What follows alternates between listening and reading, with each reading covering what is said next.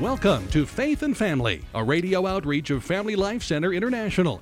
And now from Greenville, South Carolina, here's your host, Steve Wood. Hello, this is Steve Wood, and welcome to Faith and Family. Thank you for joining us in our family Bible studies in the Gospel of Matthew. We're in a section of Matthew called the Little Apocalypse. The other name for this section of Matthew's teaching is the Olivet Discourse, and the Olivet Discourse means that Jesus was doing this teaching on the end times on the Mount of Olives, hence it's called the Olivet Discourse. The book of Revelation is known as the Apocalypse, but since this is a concentrated portion of gospel teaching on the end times, it's called the Little Apocalypse. Now, with the horrendous Hamas terrorist attack that recently took place on Israel, we find that this little land in the Middle East is again on the front page of the world's headline news. And as a result, I don't know if you're aware of this, but many so called prophecy experts have come out in force making rather alarming predictions. I try to keep tabs on what others are teaching about the end times. And I came across a YouTube broadcast of an evangelical pastor teaching a rather large congregation, and he had a special message on what was happening with Hamas and Israel. And he was reading straight out of Ezekiel chapter 38, which talks about an end times invasion of Israel by the land of somebody from the lands of the north. And he claimed very authoritatively that this enemy from the north was Russia and that the allies with Russia coming in, one of those, it's mentioned in Ezekiel 38, was Persia. Persia being in the modern world Iran. He's saying Russia and Iran are going to team up and attack Israel, that type of thing. And what I found really surprising, and I've watched multiple uh, sermons and special YouTube uh, prophecy sections on what's going on in the Middle East, and every one of them is quoting Ezekiel 38, and not one of them quotes Revelation 20. And what's surprising about that is that Ezekiel 38 talks about the bad guys, identifies them as Gog and Magog at the end times. Well, you turn to Revelation 20, and there's Gog and Magog in the end times. And they never try to put these two together. But this pastor that I was listening to really shocked me after he got done authoritatively identifying that Russia and Iran are going to come down and invade Israel. He says, But we turned the page to Ezekiel 39, and guess what happens? The rapture. And the whole congregation broke out in enthusiastic applause. So I just went to the bank and I pulled out $500. And I'm offering $500 free to anybody anywhere in the world in the next 30 days that can show me the rapture between or around Ezekiel 38 and 39. And don't tell me because they burn the weapons of Russia for seven years, that's the rapture. Because they claim to be taking the Bible seriously, that Russia is coming in, and yet they're riding on horses with bows and arrows, and they have to burn the bows and arrows for seven years. Don't tell me that's the rapture. This is bizarre, but this is what's being taught, and this is what's being swallowed with millions of very sincere Christians right in this country. For instance, one of the most extreme rapture any moment proponents in the United States is Pastor John Hagee. And he leads some Republican candidates for president of the United States over to Israel and talk about this invasion and why we need to be at war with Russia and Iran. And I've said before, I'll say it again such misunderstanding of biblical prophecy could lead us into a very serious war, including a nuclear power. Do we really want to do that? And then, of course, usually he's first up to bat with any Middle East conflict was Pastor Greg Laurie. I, I know Greg, I've met him back in my days at Calvary Chapel. And this is what he said this past week You're seeing biblical prophecy fulfilled in your lifetime in real time before your eyes. And again, he's using Ezekiel 38. He's been on CBN, Twitter, Christian Post, Daily Mail, all over YouTube, and they're using Ezekiel 38. Now, you need to be careful because Greg's teacher was our mutual pastor, Chuck Smith who predicted that the rapture would happen any time before 1981. And that obviously didn't happen. And then he said, well, if it wasn't 1981, it would be before the year 2000, the rapture would occur. That didn't happen.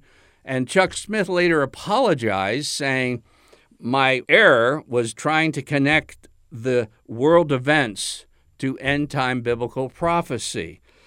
Now, sometimes that can be done with accuracy, but many times it just leads to crying wolf over and over and over again to the idea of the second coming of Christ and Christ taking his church to meet with him just becomes a fantasy. So we need to be careful about every time there's a Middle East crisis that the rapture teachers get everybody all worked up. So I would like to look at our passage, interesting that we've come to in Matthew regarding the end times.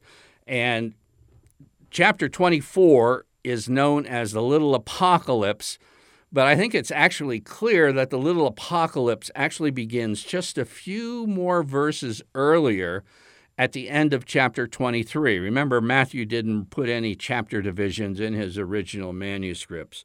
In Matthew 23, it has Jesus giving a heartfelt lament when he says, O Jerusalem, Jerusalem, killing the prophets and stoning those who are sent to you, how often would I have gathered your children together as a hen gathers her brood under her wings, and you would not?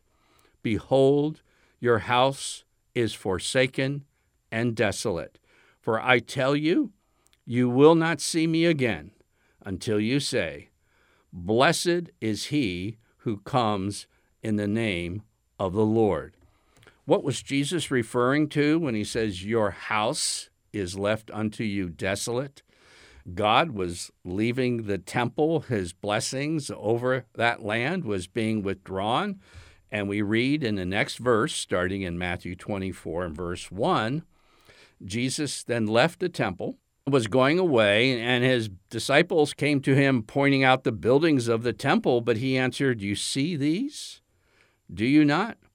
I say to you, there will not be here one stone upon another that will not be thrown down. And Jesus was referring to what would happen 40 years later in 70 AD when the Romans would come and absolutely destroy the temple. Now, there's something important here in this last verse in Matthew 23, right before we get into the little apocalypse. And it's very interesting that very few Protestant or Catholic commentators pick up on this. And it's this little phrase he says, I tell you, you will not see me again until you say, quote, Blessed is he who comes in the name of the Lord, unquote. And that quote is from Psalm 118, but what does it mean? And you know, I was having a hard time finding any solid comments on that. And I knew that the Catechism of the Catholic Church, in that short section that talks about the end times, uh, it has something to say about a future hope for the Jews. And I thought, I wonder, just wonder, if Matthew 23 39 is used as a scriptural reference for anything the Catechism of the Catholic Church says about the Jews in the end times. And I turn to section 674 of the Catechism, And there it was. Bingo. It is the footnote in this section of 674. And this is the text of 674. The glorious Messiah's coming is suspended at every moment until he is recognized by all Israel. It's like Jesus saying to the Jews, You will not see me again until you say, Blessed is he who comes in the name of the Lord. For the Catechism goes on, quoting St. Paul, a hardening has come upon part of Israel in their unbelief towards Jesus. And the full inclusion of the Jews in the Messiah's salvation in the wake of the full number of Gentiles will enable the people of God to achieve the measure of the stature of the fullness of Christ, in which God may be all in all. And the scripture reference for that last paragraph is Luke 21, and that's where I got the name of our companion broadcast on biblical prophecy. So, what's happening here? Jesus is declaring that the Jews, before the second coming, or very close to the second coming, will recognize him in a significant part as the Messiah. Their eyes will be opened. Now, you need to know, and I'm going to be really upfront about this, that many of your favorite Catholic experts deny what I just shared with you and contradict in their teaching what is clearly taught in section 674 of the Catechism that there's a future of the Jews in significant part believing in Christ the Messiah. Now, we're going to be doing in my Luke 21 broadcast a special section on how the book of Ezekiel and the book of Revelation fit together. But until we get there, I need to emphasize that Ezekiel is just being abused and misused so desperately because the same type of people who say without a doubt that it's Russia coming from the north, well, if you go to Revelation 20, it's not from the north. From the north was where all the Old Testament enemies of God came and invaded Israel. But in the end times, according to St. John in Revelation 20, it's the whole world, the whole nations of the world come and attack the people of God. But beyond that, when you move past Ezekiel 38 and 39, there's a vision of the new temple. And in the book of Revelation, right after you find the Battle of Armageddon, you find descriptions of a new temple. But the rapture at any moment proponents, you need to understand this. Many of them teach that Israel will revert to building a new temple like the ones the Romans destroyed in 70 AD. Not only that, that they'll begin with the Old Testament animal sacrifices and restore the Old Testament priest, and basically it's reverting to Old Testament times. But the future hope of the Jewish people, and to their credit, the rapture at any moment people do have great hope for the Jewish people, but it's not reverting to Old Testament times. It's not reverting to a description of the future uh, according to Ezekiel. And Ezekiel was writing as a priest without a temple, without sacrifices in a foreign land uh, as an exile, and he was trying to convey an idealized version of the restoration of the Jewish people. But when you get to the New Testament, it doesn't go back to restore the Jewish people, it goes forward so that they can believe in Christ. Here's a prophecy of that from the prophet Zechariah, chapter 12, starting in verse 10. And God, through the prophet, says, I will pour out on the house of David and the inhabitants of Jerusalem a spirit of compassion and supplication, so that when they look on him whom they have pierced, they shall mourn for him as one mourns for an only child, and weep bitterly over him as one weeps for a firstborn. On that day, the mourning in Israel will be great. On that day, a fountain opened for the house of David and the inhabitants of Jerusalem to cleanse them from sin and uncleanness. In other words, just what section 674 of the Catechism of the Catholic Church says, just what St. Paul says in Romans 11, Zacharias says that the house of David, the Jewish people, will be incorporated in the new covenant, not go back to the Old Testament. That's not their, their future. So, what happens is in 70 AD, we know that the Romans destroyed the temple. Now, I don't know if you're aware, but that the rapture folks believe, or some of them, that Ezekiel's temple, which is talked about in Ezekiel 40 and the subsequent chapters, will be a third temple built sometime in the future. Uh, there are Jews in Israel um, uh, gathering the necessary materials for Old Testament priest garments, uh, chipping stones to build a third temple like the Old Testament temple. And there's evangelicals in the United States sending money to Israel for this Ezekiel building project, but it's misusing Ezekiel. All right, here is a verse that when you hear folks wanting to build Ezekiel's temple. Again, they're reading Ezekiel through the Old Testament lens. And Ezekiel was very foresighted, but there's more information that comes when the Son of God himself comes to earth, reveals himself, teaches, and then he has his apostles after that first coming to further explain what are the implications of that.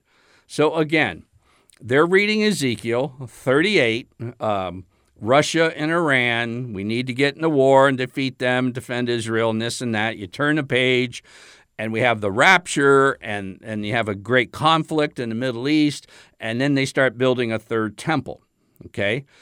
That is not in the plans. Even though a lot of people are convinced this is exactly what's going to happen, it is not in the plans. It is a rather disturbing misreading of the teaching of Christ. And here's the verse. It's very simple, really, that when somebody says, yes, there's going to be a third temple and there's a great danger in the third temple, this isn't the broadcast to do it, but I'll just mention that it may be the place that the Antichrist takes up uh, residence in.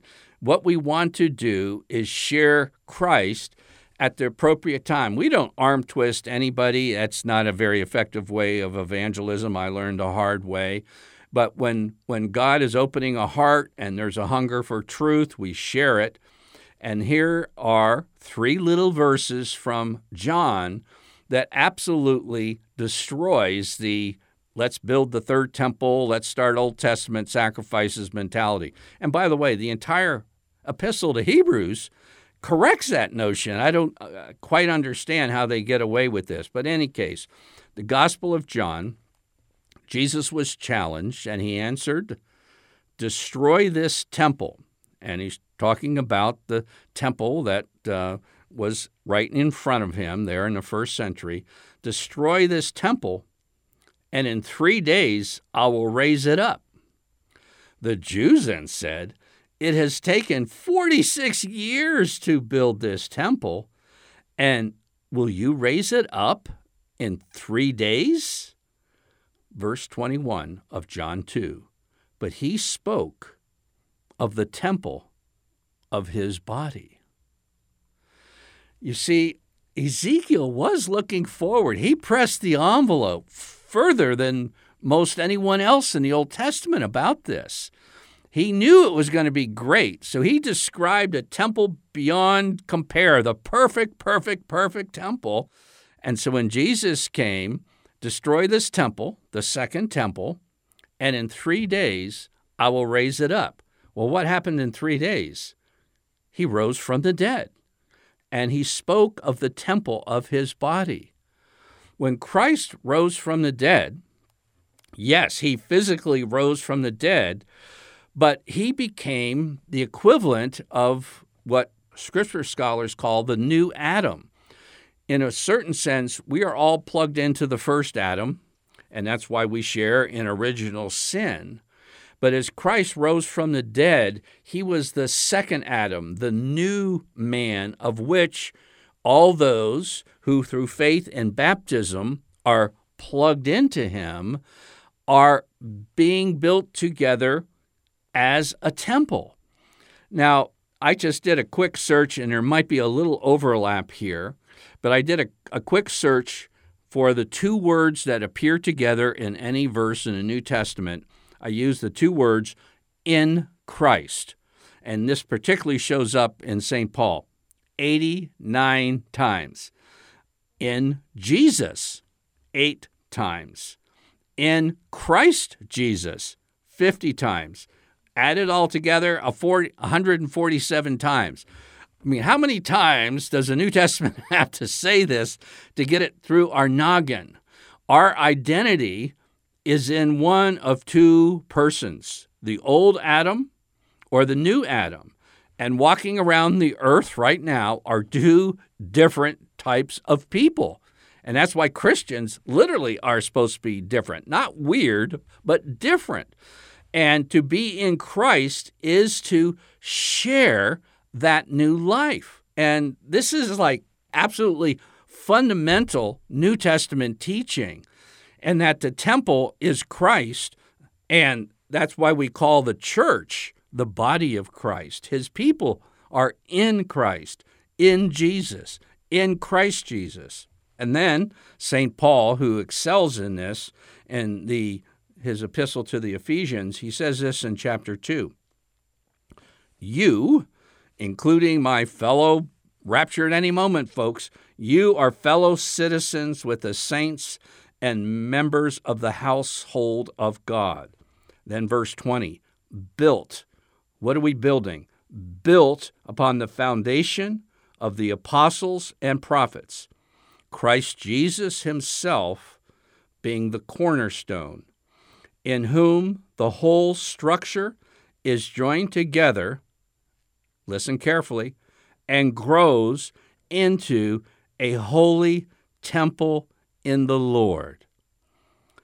It's amazing to me that folks can take something so precious as that Old Testament book of Ezekiel and they generally just take from 38 to the end of Ezekiel and just take an exit from Christianity. They totally and completely miss not just what the third temple is, they totally miss who they are.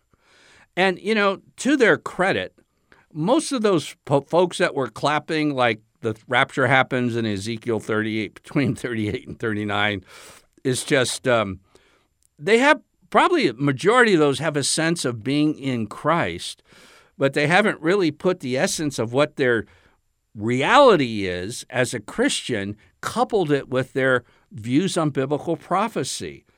And St. Paul then says, as it grows into a holy temple the Lord, in whom you also are built into it for a dwelling place of God in the Spirit. You have to have eyes to see. And what has happened is that millions of good, sincere, pious, evangelical friends are taking the prophetic scriptures, misusing them, and saying, the hope for the Jews is to go back to the Old Testament sacrificial system. Let's send some money over and make some garments for the Old Testament priesthood, or let's send money over for a future building project. And by the way, it will be on the Holy Mount, which is one of the holiest locations in the world for the Muslim community. So that's probably fuel enough uh, to begin World War III. But no, we're not looking back, we're looking forward and the key to Christianity and the key to understanding biblical prophecy isn't just like, I wonder what's going to happen in the future, or I wonder what's going to happen when Jesus comes back, or when is Jesus coming back. But the big deal, the really, really big deal today that should be headline news, at least on every Christian publication, and Christians and Catholics as well are walking around numb to the idea that the future has come now. We don't have to go visit some future temple that'll be constructed in Israel with sticks and stones. The temple is here, and we're a part, a mystical part, but in ultra reality of being a part of Jesus Christ. So, again, there is a very close similarity, and this is where a lot of people get off track because Ezekiel has a lot of similarity to Revelation, but unfortunately, when when it comes to the last chapters of Ezekiel, like Gog and Magog, they skip Revelation 20. And then when they come to all of the chapters about the new temple, they think this uh, physical building project over in Israel. Well, do you know that right after Gog and Magog in Revelation 20, the next chapter talks about a temple, or you might say the lack of a temple. This is from uh, Revelation chapter 21 and verse 22. St. John, I saw no temple in the city, the New Jerusalem, for its temple is the Lord God, the Almighty, and the Lamb. This is the reality that has actually begun now, according to St. Paul in Ephesians 2, that we're being built in and that we're reverting. It's like going down the interstate at 70 miles an hour and decide to put your car in reverse. Your car isn't designed to go that way. And the Old Testament is looking forward to greater things in the New Testament. And right now we're living between the times. But if you're a Christian, you're baptized, you have faith in Christ, you are plugged in to the new temple now not just then. God give us grace to understand biblical prophecy. And, you know, there's one or two things we can learn from a Catholic perspective. I'm Steve Wood, your host, and you've been listening to episode 461 of Faith and Family. Faith and Family is a radio outreach of Family Life Center International. Visit us online at dads.org